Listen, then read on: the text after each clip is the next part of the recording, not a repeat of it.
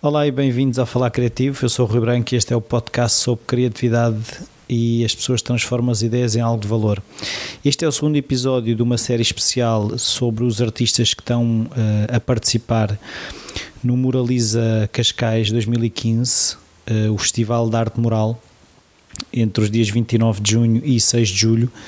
E o convidado de hoje é o Nuno Palhas, uh, também conhecido como o CERD, e é um, um artista também já com um, um trabalho bastante, bastante sólido, já com muitos anos. Tem sotaque do Norte, o que dá um, um certo, uma certa cor à entrevista. Até já.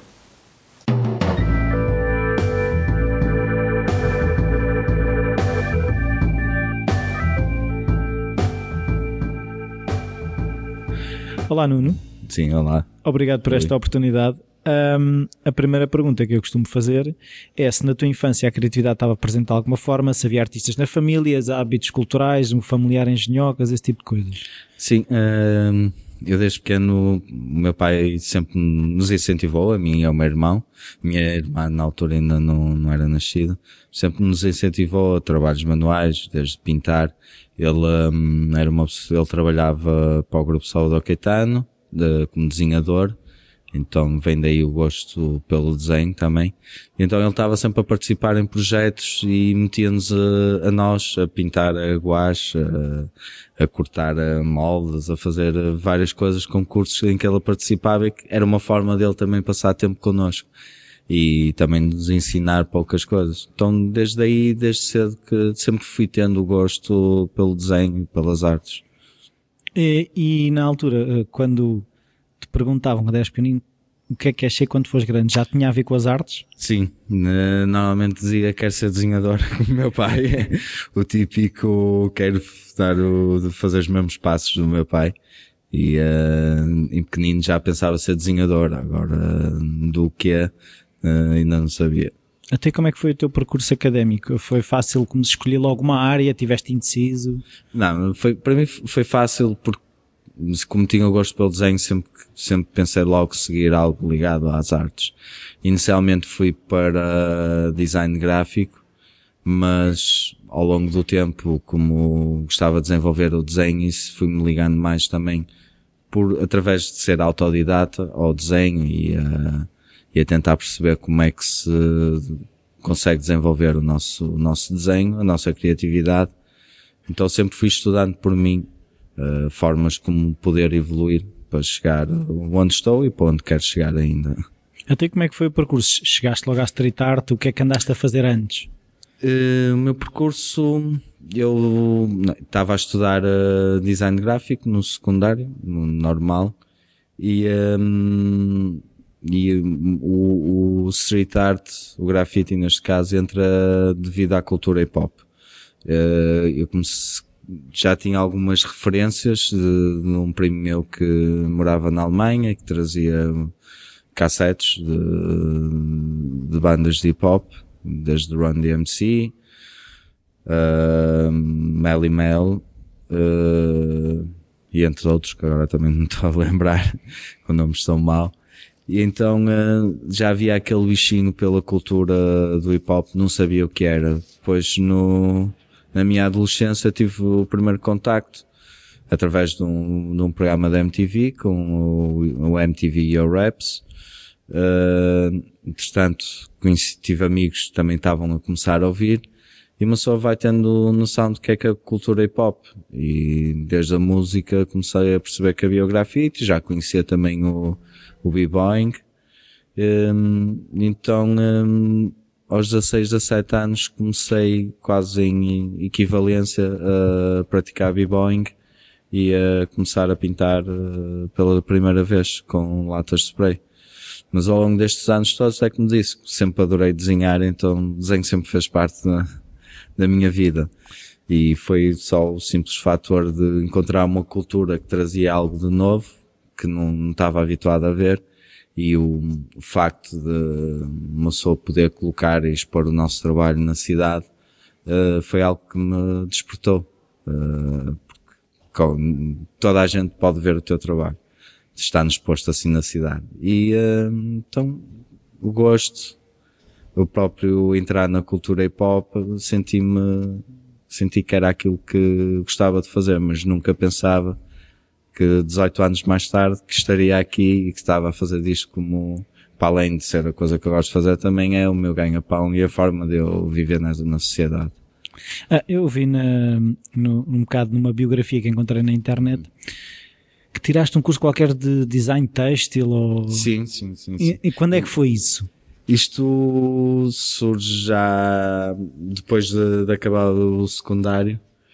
Uh, tinha, tinha projetos a nível de têxtil, estava a trabalhar com uma marca alemã na altura, que era a MK. Um, e um, na altura, vindo um bocado do meu trabalho, viram o meu trabalho de ilustração, gostaram, contactaram-me e começaram-me a encomendar trabalhos. Então, naquele ponto, eu pensei que isto podia ser um caminho, o design têxtil. E continua a ser. Ainda dois meses atrás estava a trabalhar para um grupo grande da indústria têxtil eh, mundial. Uh, que tive que deixar, problemas, outros problemas, problemas pessoais também. Mas hum, é que eu digo, uma pessoa quando gosta de desenhar, acho que consegue encontrar vários caminhos. Mas o meu pensamento e a minha paixão continuam sempre. Há uma coisa que eu sei que vou fazer daqui a 20 anos, que é voltar a pintar com uma lata na mão, com um pincel ou com, ou com um rolo, mas voltar a pintar numa rua provavelmente, num edifício, isso eu tenho a certeza. Agora o têxtil, também tenho, também tenho o curso de modelação 3D, design para videojogos, também é uma coisa que quero fazer, uh, mas são coisas que eu sei que vão oscilar dentro da minha primeira paixão, que é mesmo o street art e o graffiti.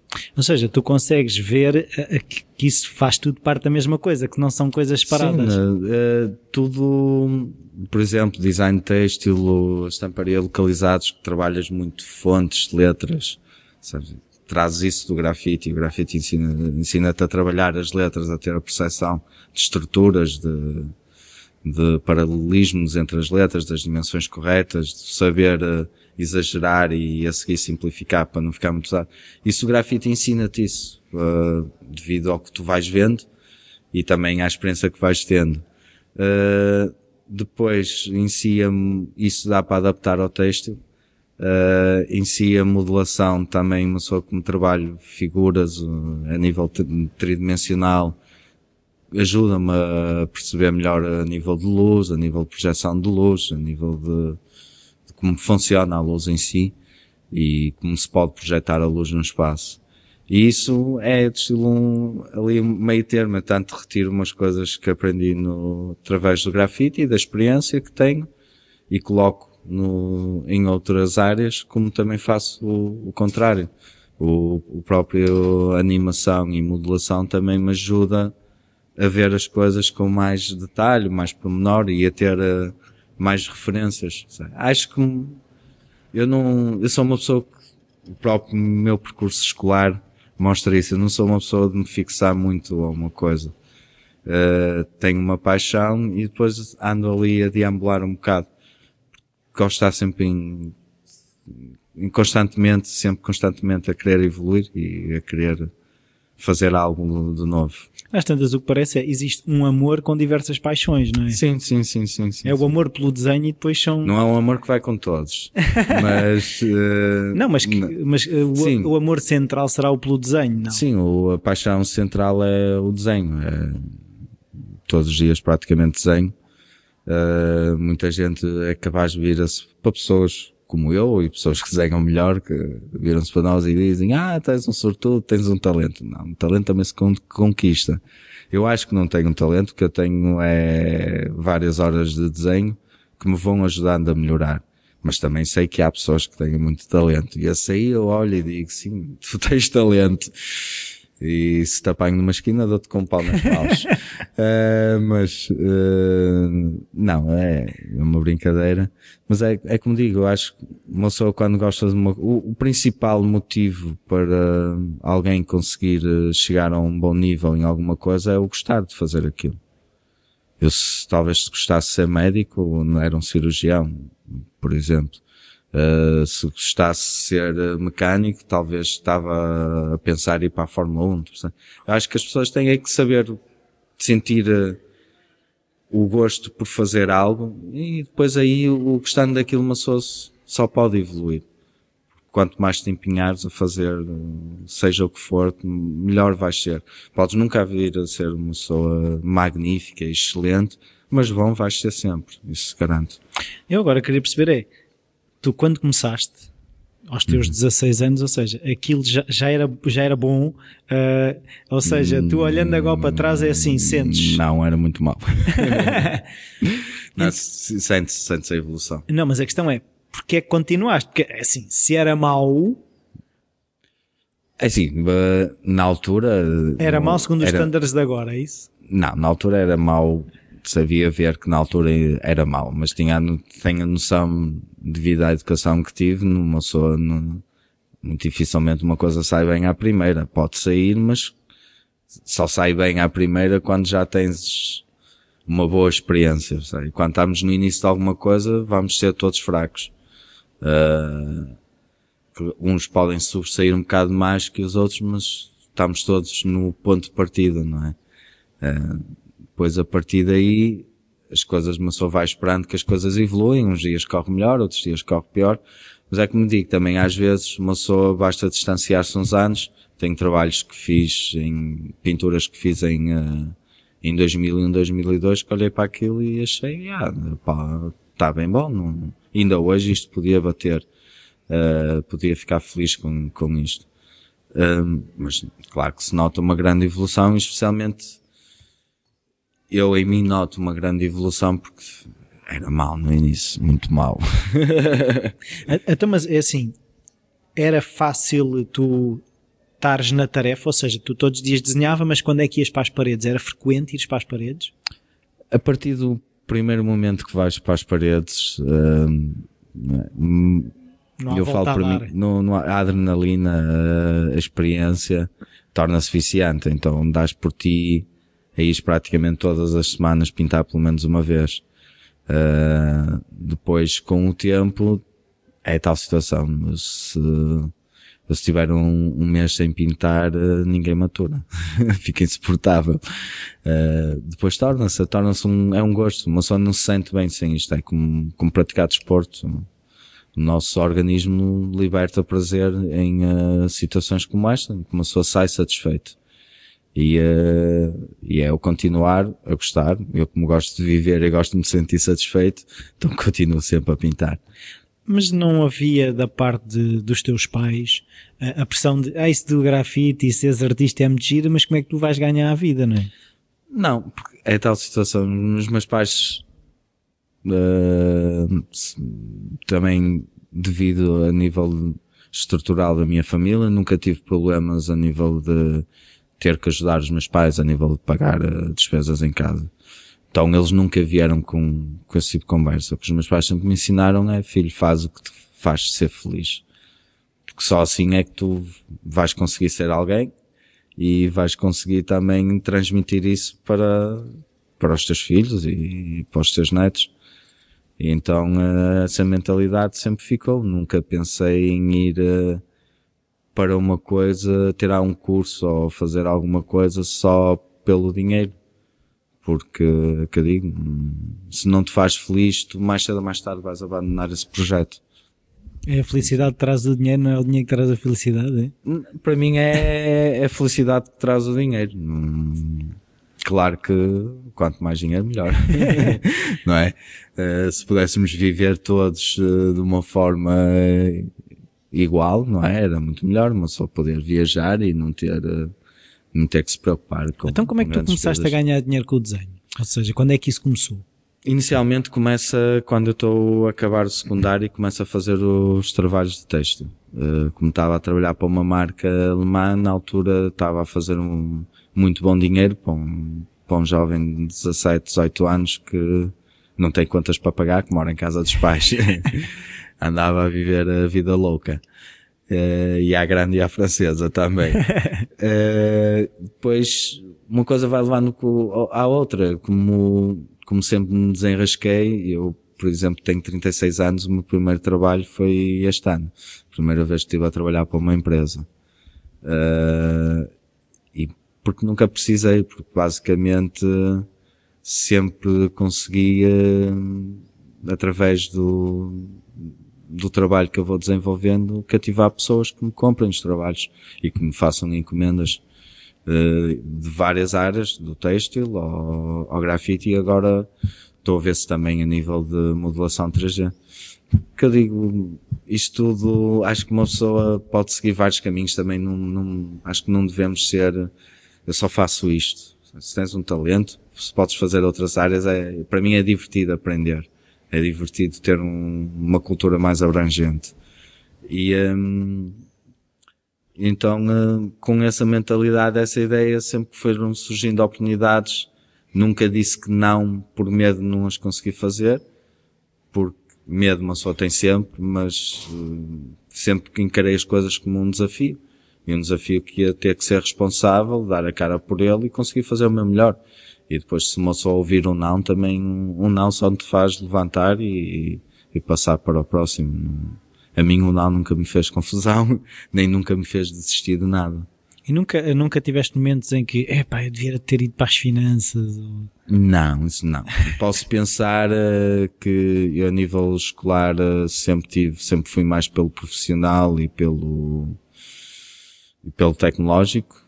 Uh, penso que se soubesse o que sei hoje, talvez me tivesse mandado para o estrangeiro para ir para uma escola mais ligada à ilustração, que gostava de ter desenvolvido isso mais, mas por exemplo, eu neste momento no Porto ando a fazer aulas de desenho de figura humana. Eu acho que uma pessoa, não, uma pessoa nunca, é, nunca é tarde e, e às vezes uma pessoa tem aí tantos talentos escondidos. Eu, ao longo da minha vida, tenho, devido a seguir vários movimentos artísticos e estar sempre, tentar estar sempre dentro do mundo das artes, mas como uma pessoa que gosta, não no mundo das artes, como para tirar uh, rendimentos para mim.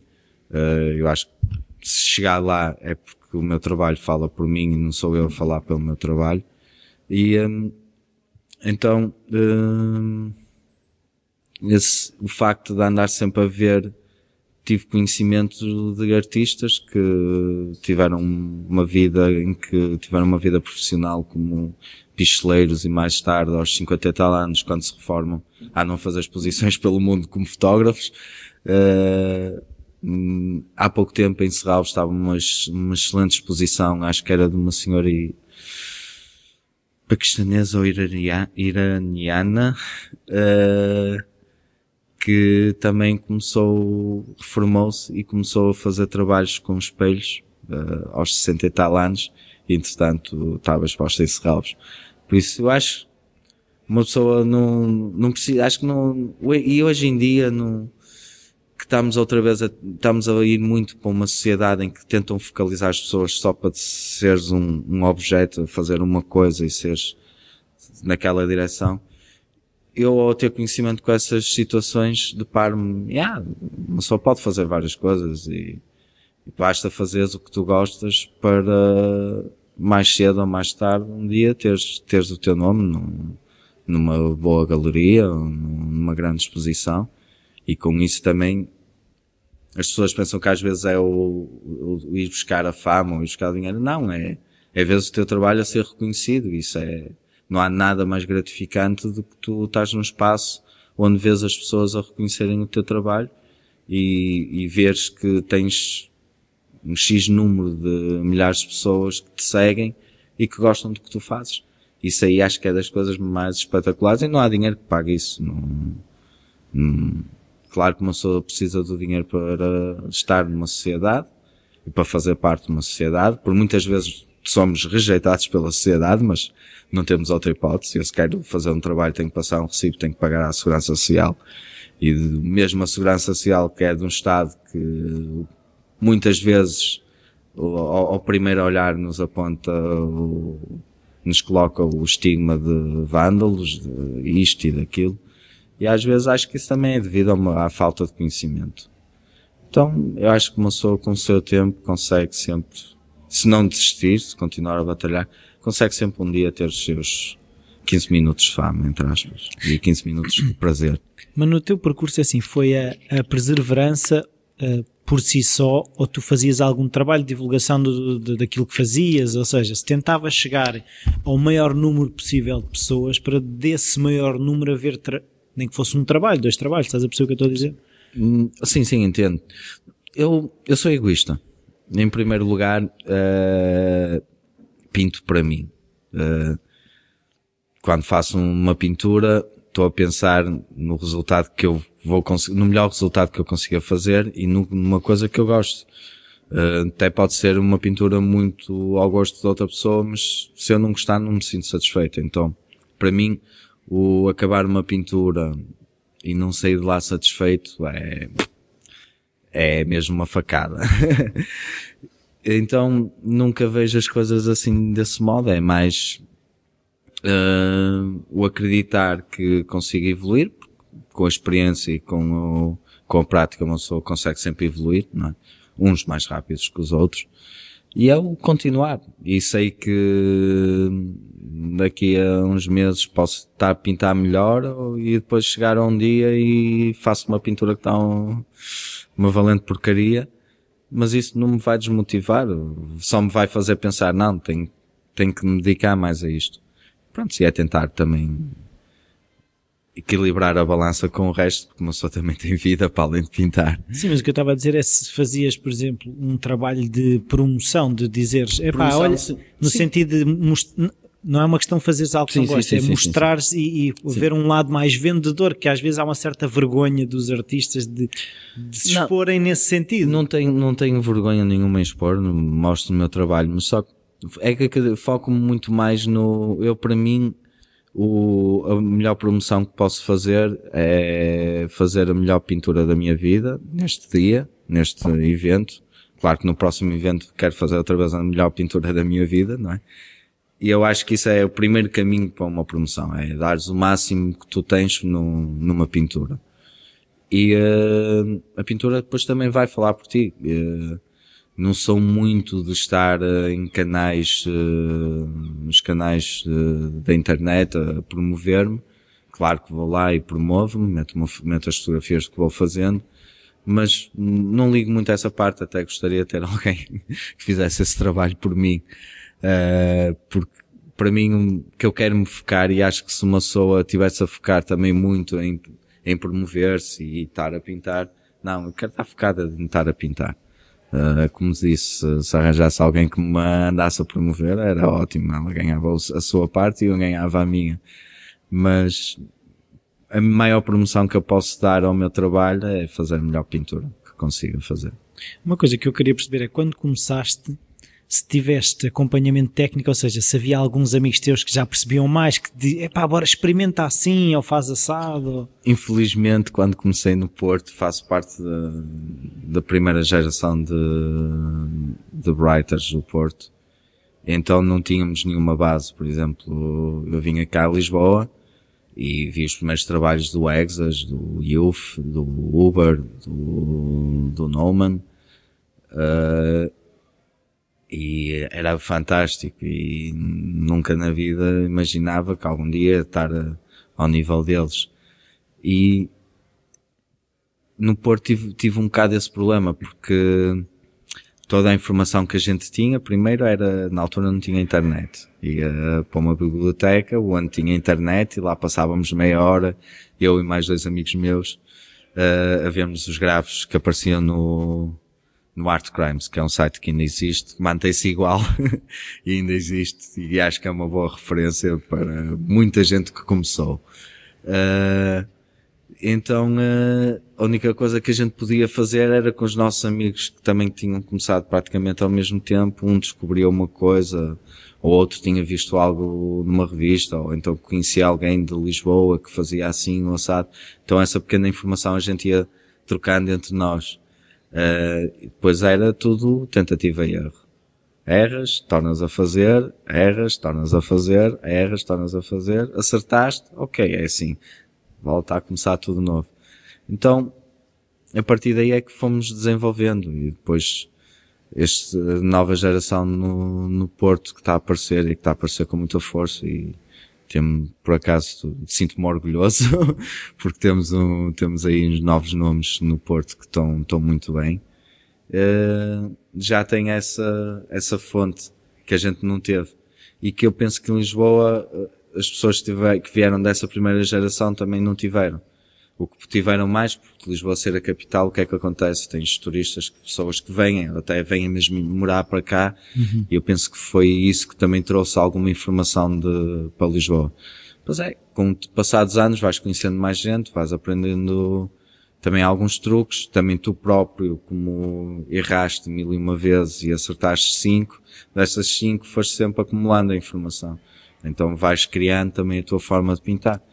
Mas mesmo hoje em dia eu tento estudar, uh, tento ver, tento compreender como obter certos resultados. Porque um spray dá para fazer mil e uma coisas, spray é uma tinta plástica.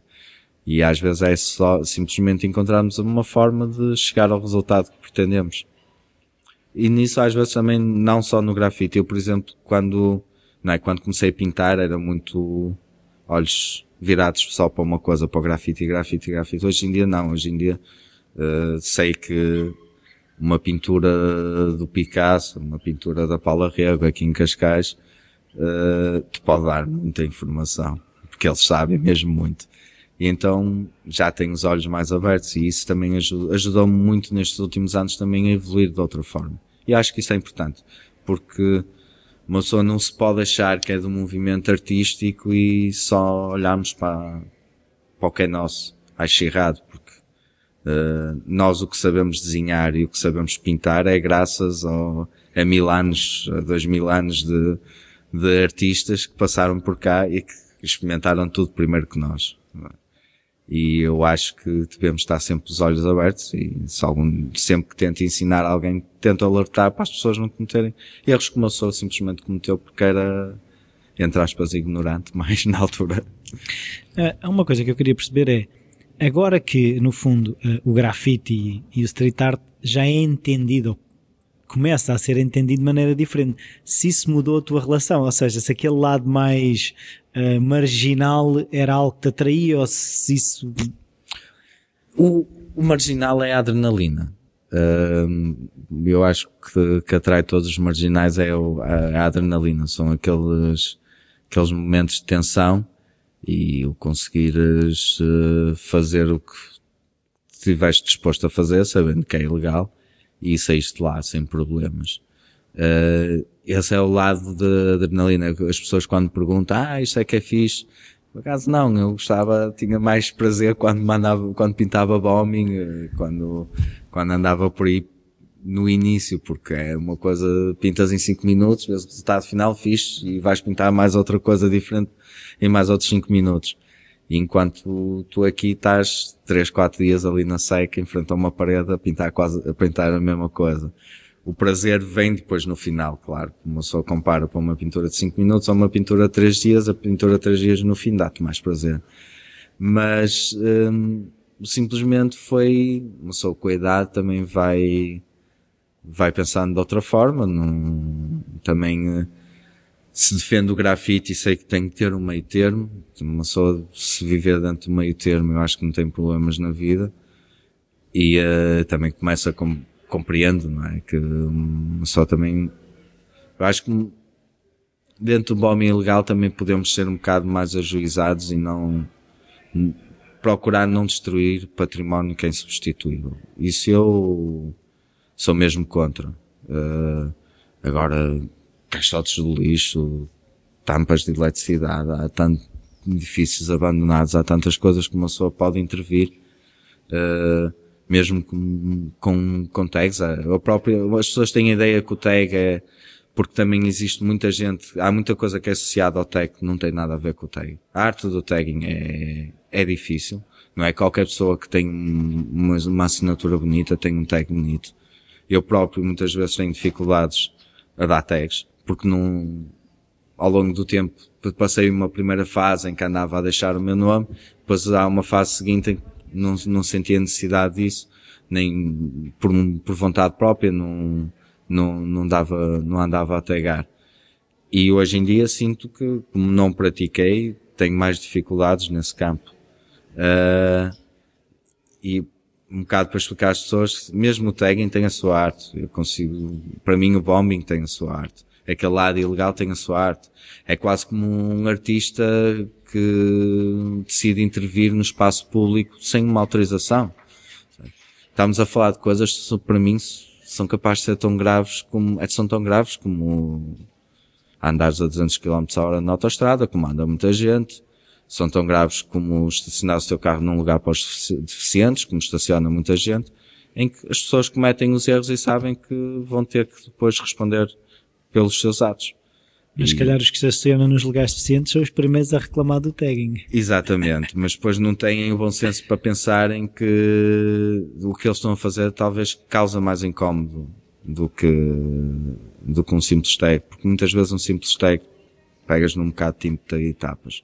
Claro que eu entendo que há zonas que já estão massificadas e que é complicado, é, é um, é um, é ali um, há ali um limbo entre o ok, eu entendo-vos, mas ok, eu também entendo esta parte. Mas é, um, é, um, é uma situação muito complicada. Não, não, não consigo criticar porque se criticar vou ser hipócrita.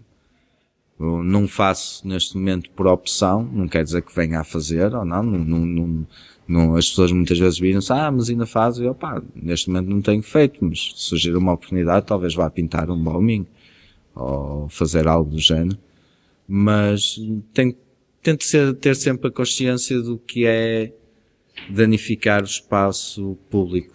Porque se eu chegar ao meu carro e tiver o meu carro riscado também não gosto, não é? Por isso não vou fazer o mesmo a outras pessoas. Então, é tal cena. Eu não, não consigo neste momento partir para o lado ilegal porque penso um bocado assim. Também não ia gostar de chegar à minha casa e ter a porta de casa toda tagada uh, apesar de fazer grafite, não é? E há muita gente que é capaz de andar aí a tagar e chegas à casa deles e tem a casa impecável, não é? E como há vice-versa, também há gente que anda aí a tagar e entras em casa deles e tem a casa toda tagada, não, não é por aí. Eu acho, é como digo, é um, há ali um, uma linha que separa duas situações muito complicadas e que entendo as ambas, ambas as partes. Eu agora queria entrar um bocado no teu processo, é, por exemplo, uma coisa como a, uma parede como estás a pintar aqui, como é que aquilo começa? Primeiro, primeiro começa, começa na cabeça. Uma pessoa começa a puxar pela cabeça, o que é que vou fazer desta vez? Uh, como, como eu gosto, como eu não gosto de, de entre aspas, repetir-me e uh, seguir sempre a mesma linha, então tento sempre pensar no que é que posso fazer naquele espaço, no que é que posso intervir naquele espaço que vá, que vá fazer com que as pessoas se sintam conectadas com aquilo. Uh, neste caso, também houve uma informação que me foi dada por parte da organização do Moraliza. Uh, e pronto, e foi a partir daí pensar no que é que posso fazer. Mas é que me diga, às vezes uma pessoa está a pensar numa coisa e começa a passar para o papel e sai algo totalmente diferente. Uh, mas eu começo sempre pelo um, por uma pesquisa ajuda sempre. Ou muitas vezes há aquele flash que a gente tem, é isto que vou fazer, e começa-se e, e avança-se por essa ideia. Neste caso foi através de uma pesquisa, também estou a utilizar uma linha que já, que já ando a fazer há algum tempo, em que me inspiro nos, nos selos antigos e nos postais antigos, tem uma forma de trabalhar que, que me identifica e acho que tem uma linguagem que, que eu que, me identifico também, é algo que gosto, gosto do estilo de desenho, gosto da forma como eles, como eram pintados. E acho que pode ser uh, algo que consigo encaixar na, com a sociedade. Uh, é uma linguagem mais fácil de ser aceitada num público geral. Depois tem outro tipo de linguagem que é mais ao meu gosto, que é mais robótica, que é com personagens, com robôs que vou criando, com cenários mais no, no estilo, a fugir um bocado para o, para o steampunk. Para quem não conhece, o estilo steampunk é um estilo como se houvesse a evolução da sociedade tivesse ficado pela evolução industrial. Então, tudo que é tecnologia que temos hoje em dia são com, uh, em ferro, em, uh, em madeira, em, em materiais, no carvão, em materiais um bocado antigos, não é? E então tenho esses dois tipos de linguagem que me identifica, que são totalmente opostas. é como eu digo, é a minha necessidade de querer sempre, de não me conseguir repetir muito, faz com que também crie assim duas linguagens totalmente contrárias. Mas tu falaste que começa na cabeça, mas tens necessidade de começar logo a desenhar ou preferes que aquilo ande ali a, a marinar um bocado? É como digo, às vezes quando te surge logo uma ideia boa, uma ideia que tu achas que é mesmo aquilo, começo logo a desenhar. Hum, quando ando ali a pensar e a deambular entre ideias, normalmente o que faço é que começo a fazer uns pequenos esquiços e tento ver que, que é que se enquadra. Mas às vezes também acontece, uma só tem uma ideia boa, começa por aquilo e a meio ainda tens uma ideia melhor. E por que não mudar? E então aí mudo. Uh, mas eu primeiro tento sempre entrar dentro do espaço onde vou intervir e tentar perceber o que é que se adapta melhor àquele espaço. E depois, como gosto de variar e gosto de desenhar e gosto de desenhar diversas coisas, tento não me fixar só num estilo de, de objetos, ou num estilo de personagens, ou num estilo de, de letras.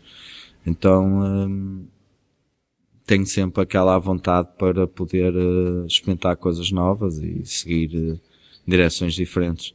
E usas computador ou é uso, só mão? Eu uso tudo. Uh, começo numa fase inicial no esboço de papel, uh, depois há projetos que não, que posso só ficar pelo, pelo esboço no papel. Depois uh, há projetos em que decido que acho que vou retirar mais se passá-lo para o computador e começá-lo a colorir no computador. Normalmente quando vou colorir aí já passo para o computador porque também tenho material que me vai ajudar a, a desenvolver mais e mais rápido. É? O facto de uma pessoa ter um, um, um andu no computador é melhor do que andar sempre a apagar ou, ou sempre te enganas, tens que começar um novo, não é? Eu acho que uma pessoa deve utilizar todas as ferramentas. Acho que se todos os artistas clássicos que a gente conhece tivessem hoje em dia, de certeza que utilizavam Photoshop para fazer testes de cores. Se lhes perguntarem o que é que é preferível fazer 20 telas de testes de cor ou ir para um Photoshop e experimentas aquilo em três, em três desenhos, é? as pessoas vão dizer logo, acho que qualquer pessoa no bom senso vai dizer, não, é preferível ir para o Photoshop porque depois vou ter mais tempo para pintar mais telas, não é?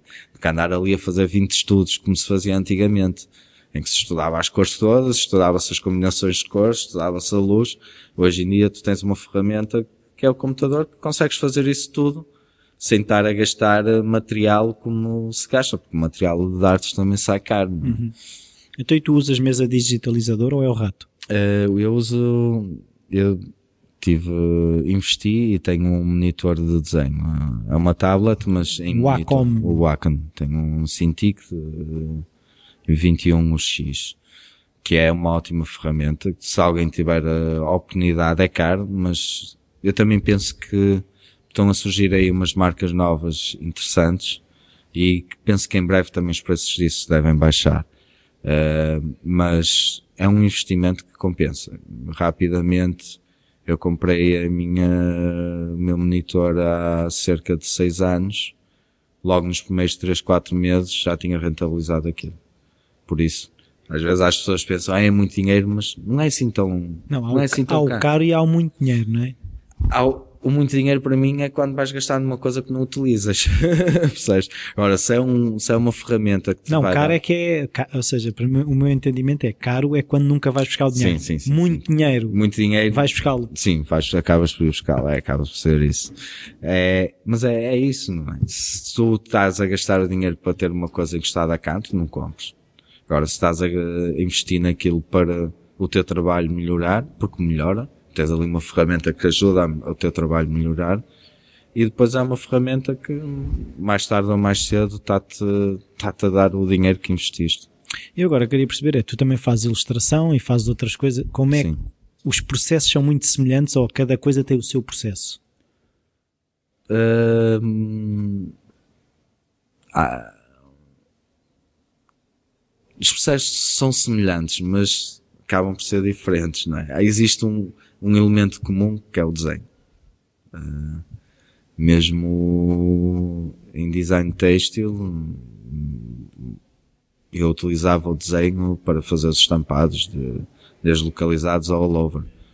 Uh, depois, as próprias ferramentas que aprendi em design gráfico também te ajudam uh, a entrar nesses campos, no, no, tanto no, no têxtil, como também nesta parte de, de street art e do graffiti.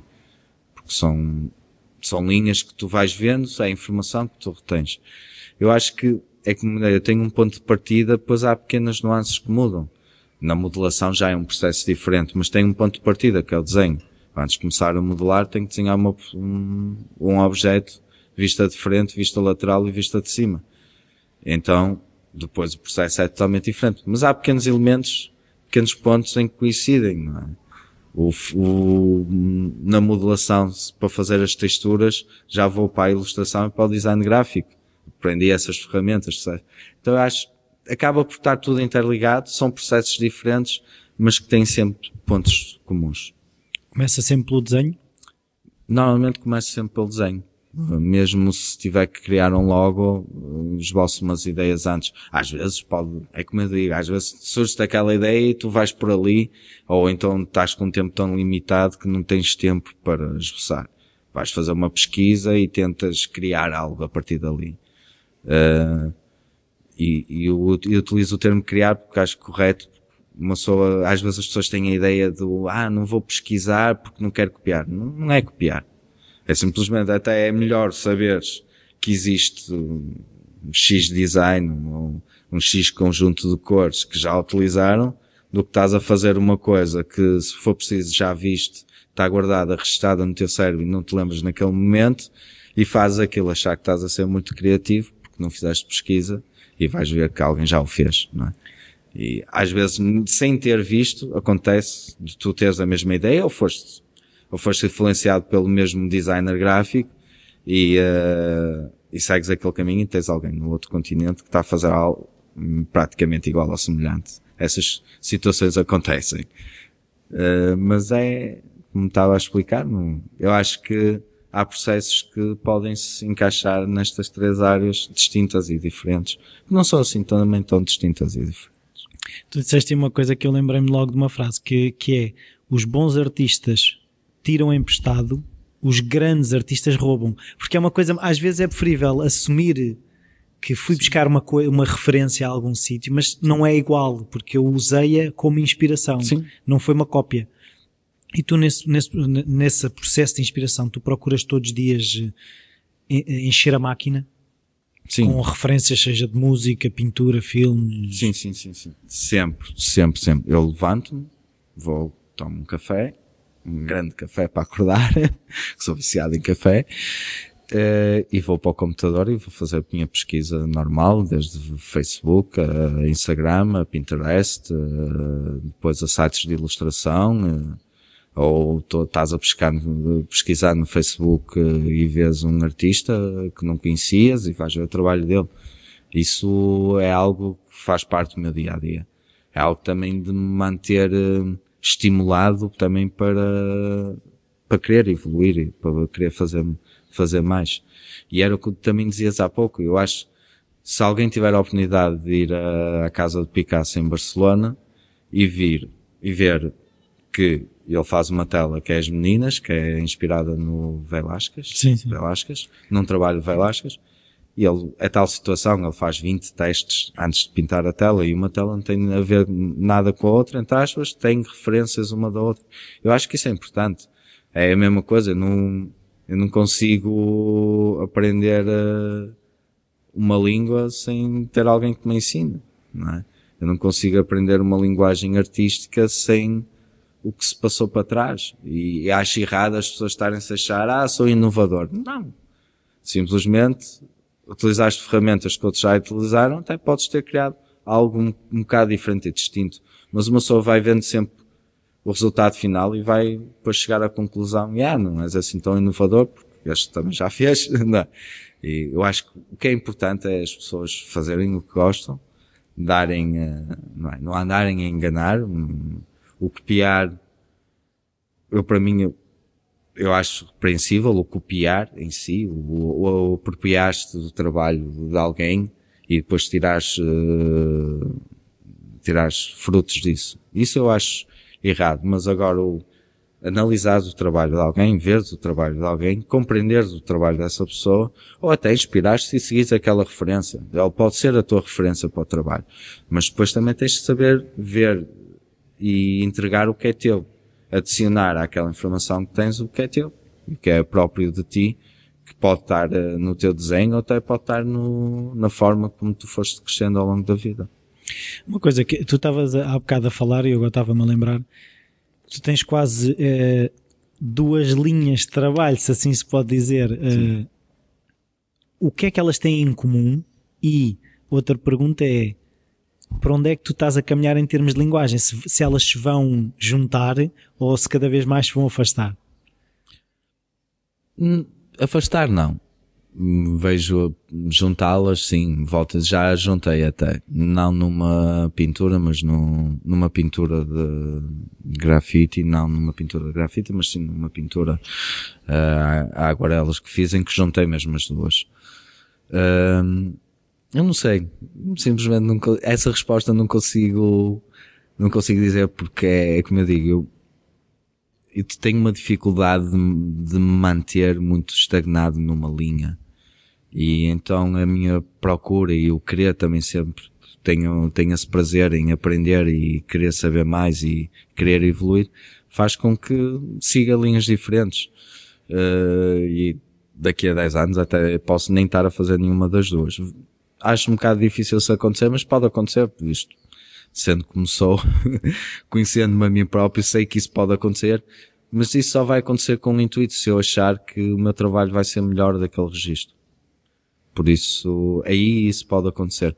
Mas, sou sincero, não vejo, vejo mais a situação que me referes, de talvez elas se juntarem, ou andarem uh, mais ou menos interligadas, mas também acho que vou gostar de mantê-las um bocado separadas, porque acho que uma tem uma linguagem, é o tentar criar, que acho que isso é interessante, tentar criar uma linguagem que seja consensual é a mesma coisa que, por exemplo, uma pessoa mete um CD dos Queen a dar, ou mete um CD de Bob Marley a dar. Tu vais ter a pessoa que curte heavy metal, vais ter a pessoa que curte techno, vais ter a pessoa que curte hip hop, vais ter a pessoa que curte música latina a cantar a música e a dançar num ambiente de festa.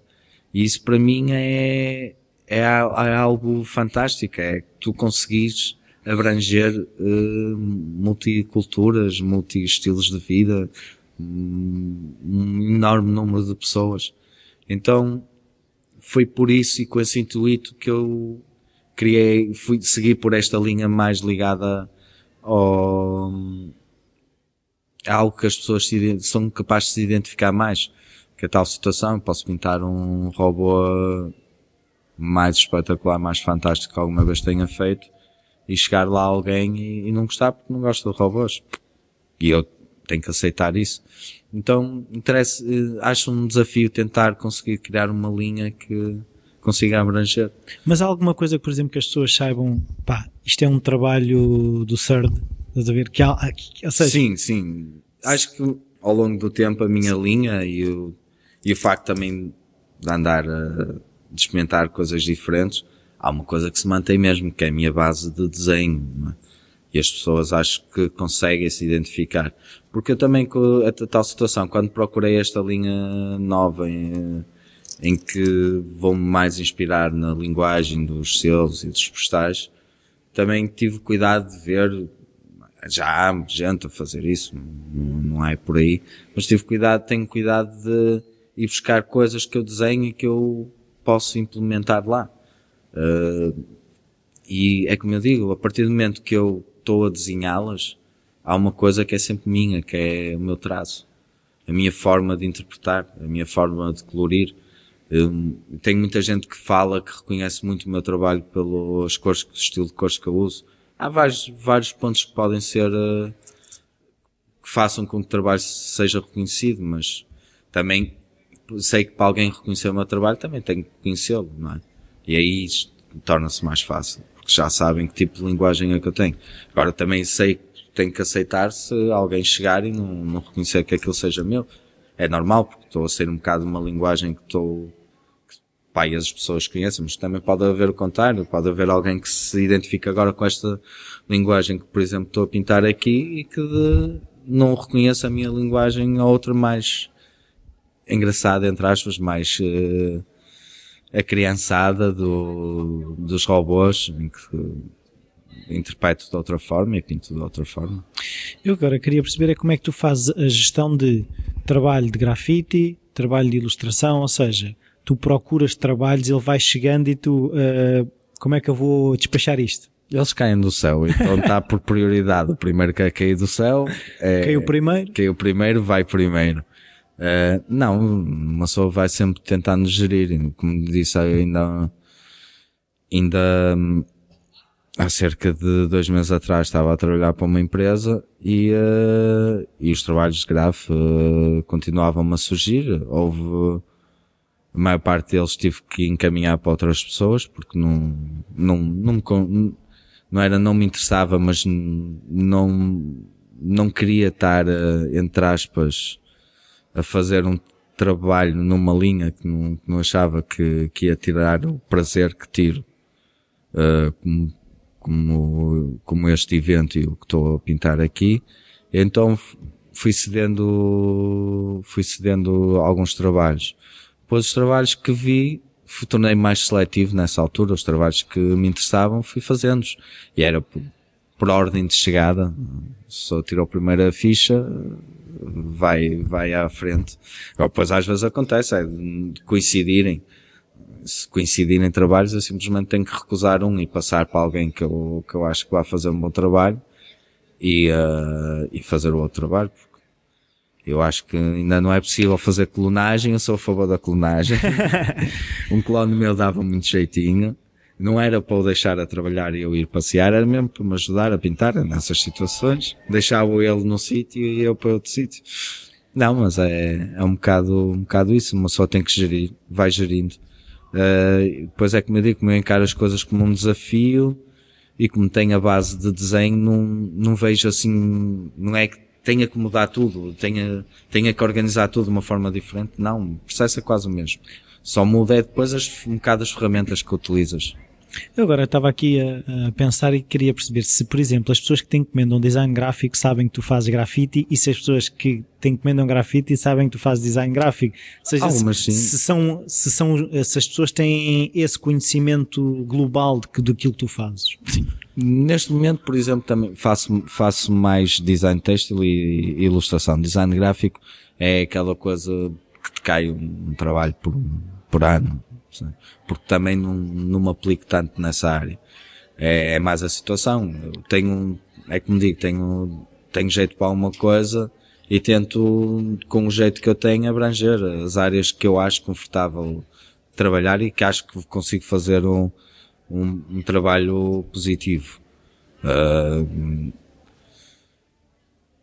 e a pergunta, desculpa. Era se as pessoas, se, se as pessoas que sabem ah, dos, do, dos dois lados. Assim muitos se... deles sim, porque muitos deles até são clientes, são, são os mesmos clientes, se capaz, tenho, tenho clientes para quem já fiz ilustrações, depois acabo por fazer uma pintura, ou há clientes que só fiz a pintura, uh, no têxtil já nem tanto, porque é uma área, tem uma indústria toda por trás, mas já aconteceu, por exemplo, eu estudei numa, estudei texto numa escola de moda, no Citex, no Porto, e acabei o curso, depois passado três anos, contactaram-me para ir pintar o Citex. As pessoas que me conhecem sabem que eu faço, que tenho, que tenho essa capacidade de poder fazer isto ou aquilo. Uh, claro que vai haver pessoas para aí não sabem, mas se também se informarem, se informarem um bocado também, se estiverem um bocado atentas ao, ao que eu vou fazendo e ao que, às entrevistas que dou isso, vão só perceber que há outras linhas que eu também trabalho. Quando falas em design têxtil, para eu perceber, é desenhos no tecido, é desenho da peça? é que... desenhos no tecido, é, normalmente é estamparia, não, não, fa, não existe design têxtil e design de moda, não é? O designer de moda é o chamado O estilista. Estilista. Uh, o designer têxtil é o que, desde, pode ser o designer que cria os tecidos, desde tecidos de camisaria, malhas, e também tem a parte de estamparia. Existem essas três áreas. Existe a malhas, tecelagem e estamparia. Em estamparia, depois tu tanto fazes desenhos para localizados, que são aqueles prints que começou a ver umas letras ou um desenho no centro. Depois tens os, os, os all-overs, que são estampados, que são feitos a metro. Que são desenhos que nunca acabam, que há uma repetição que repete sempre. É um padrão. Aqui, um padrão. Uh, e pronto, existem essas três formas de essas duas formas a nível de estamparia e os três grupos maiores a nível de texto de se trabalhar. E eu estou mais ligado para a parte de criação de, de estampados. Eu sempre gostei, gostei mais. Quando comecei a trabalhar em texto foi, foi nessa, foi nessa área. Mas, por exemplo, na empresa que eu estava a trabalhar já, já nos pediam, por exemplo, para fazer uh, as peças de preço, que são as peças mais básicas, para nós escolhermos o molde. Mas é tal situação. A única coisa que eu ia fazer é ia ver o molde e ia dizer era isto com este molde e neste tecido. Uh, não ia ter nada de criativo, não ia criar um, uh, um molde novo, nem ia criar um tecido novo, porque os tecidos já estavam feitos, ou as malhas, neste caso. Eu agora queria perceber é como é que tu estruturas a tua semana, se tens uh, referências, tipo eu à segunda estou a trabalhar nisto, à terça, e se os próprios dias também têm uma estrutura? Uh, eu tento estruturar uh, sempre conforme o trabalho que vou tendo, não é? Porque também isto era muito bom se uma pessoa também tivesse trabalho para todos os dias do mês, não é? Era sinal também com os valores que eu pratico estava muito bem na vida. Uh, mas tento estruturar assim, quando, quando tenho tempo, quando não estou com trabalhos, não é? quando estou com trabalhos, dependendo se é um trabalho em casa ou um trabalho fora, não é? cada um vai ter o seu processo. Em casa é como digo, acordo, vou para o meu estúdio, tenho estúdio em casa e estou lá a trabalhar. Uh, se for um trabalho, vou fazendo isso sempre de, num horário de trabalho, das 9 às 5.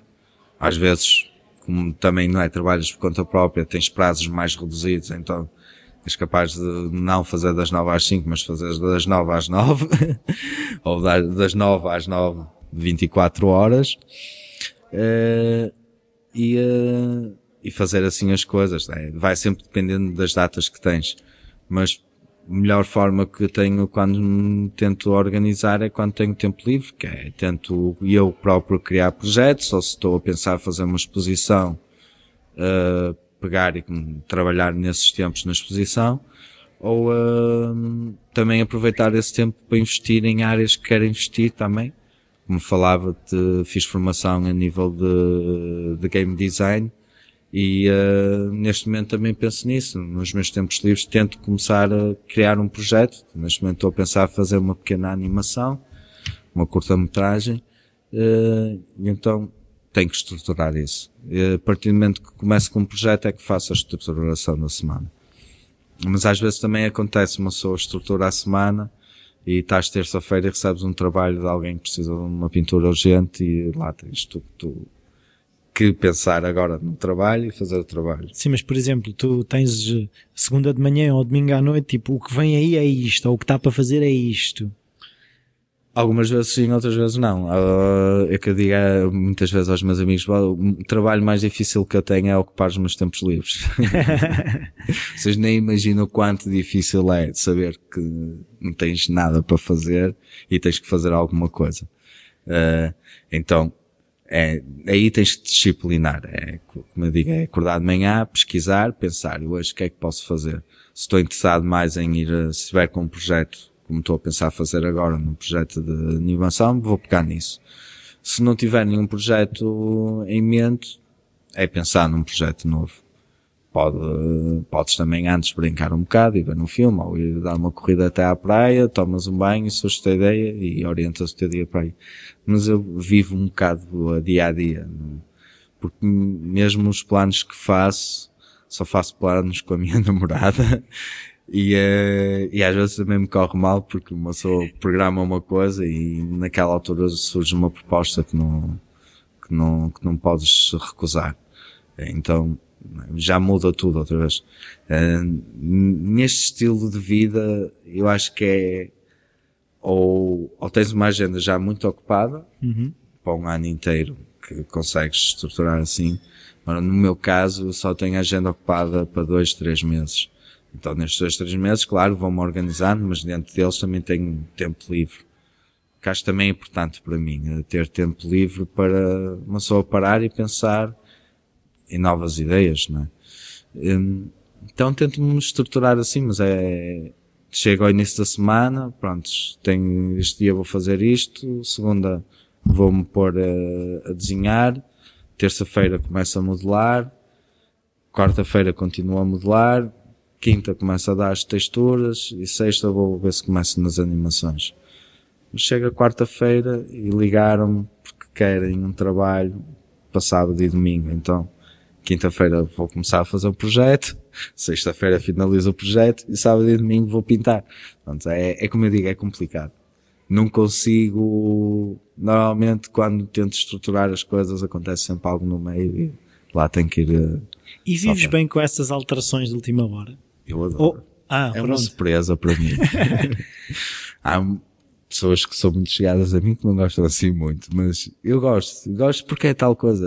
Eu hoje estou aqui e dentro de três dias também sei o que vou, onde vou estar.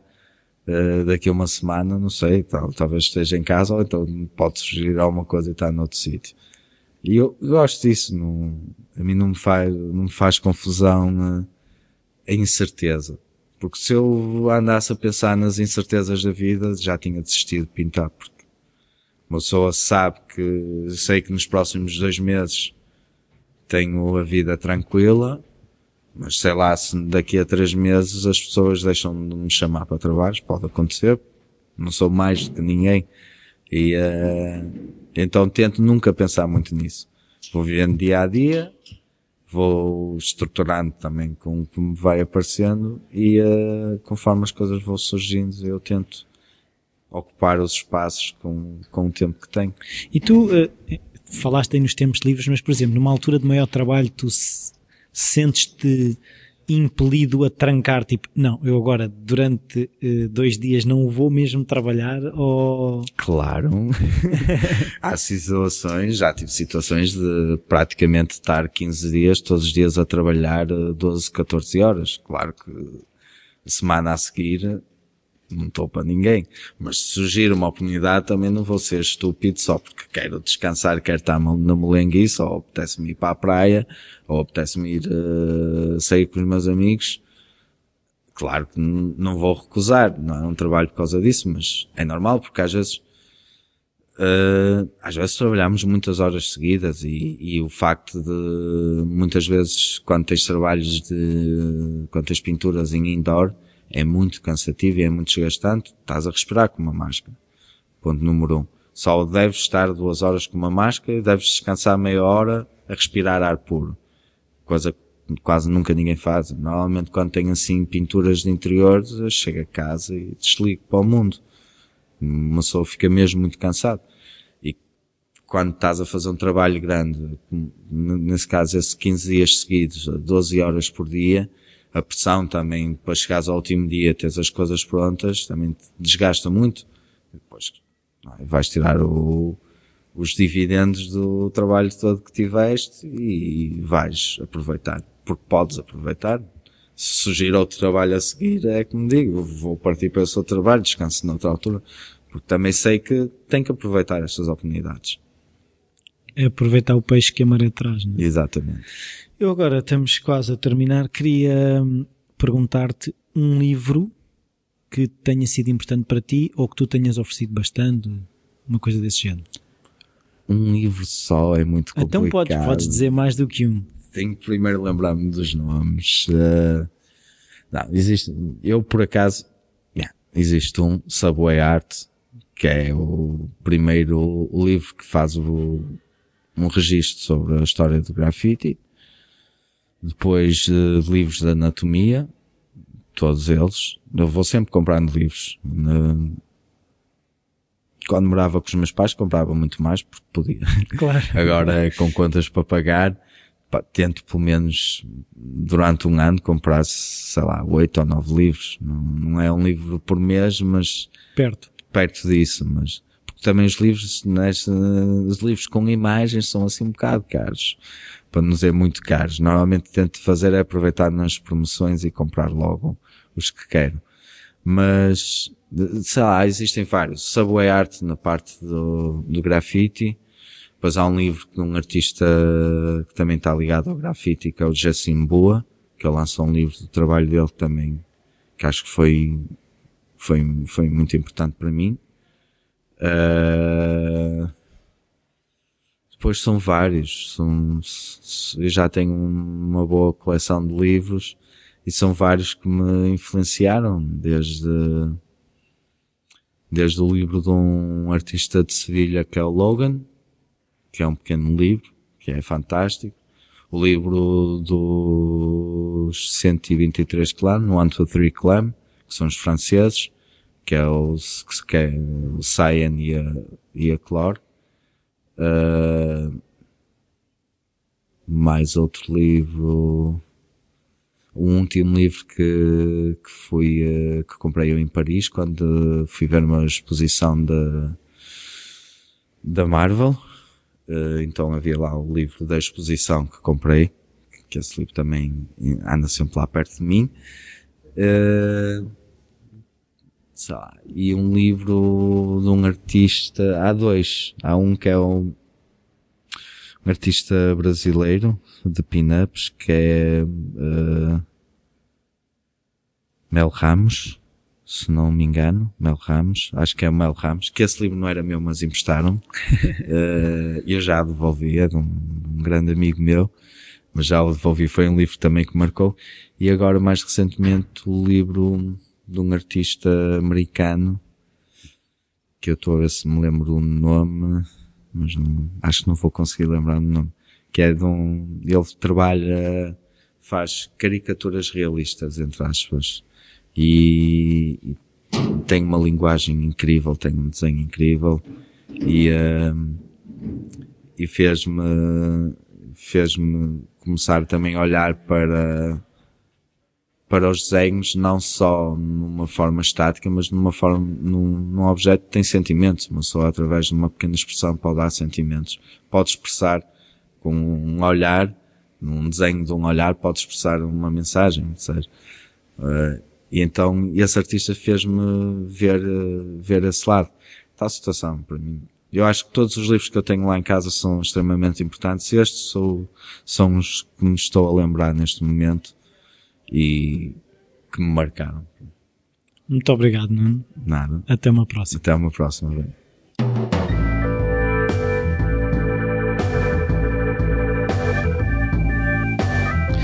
Bem-vindos de volta. Espero que tenham gostado de mais uma entrevista do especial Moraliza Cascais 2015, uh, eh, o Festival de Arte Moral, como disse no início.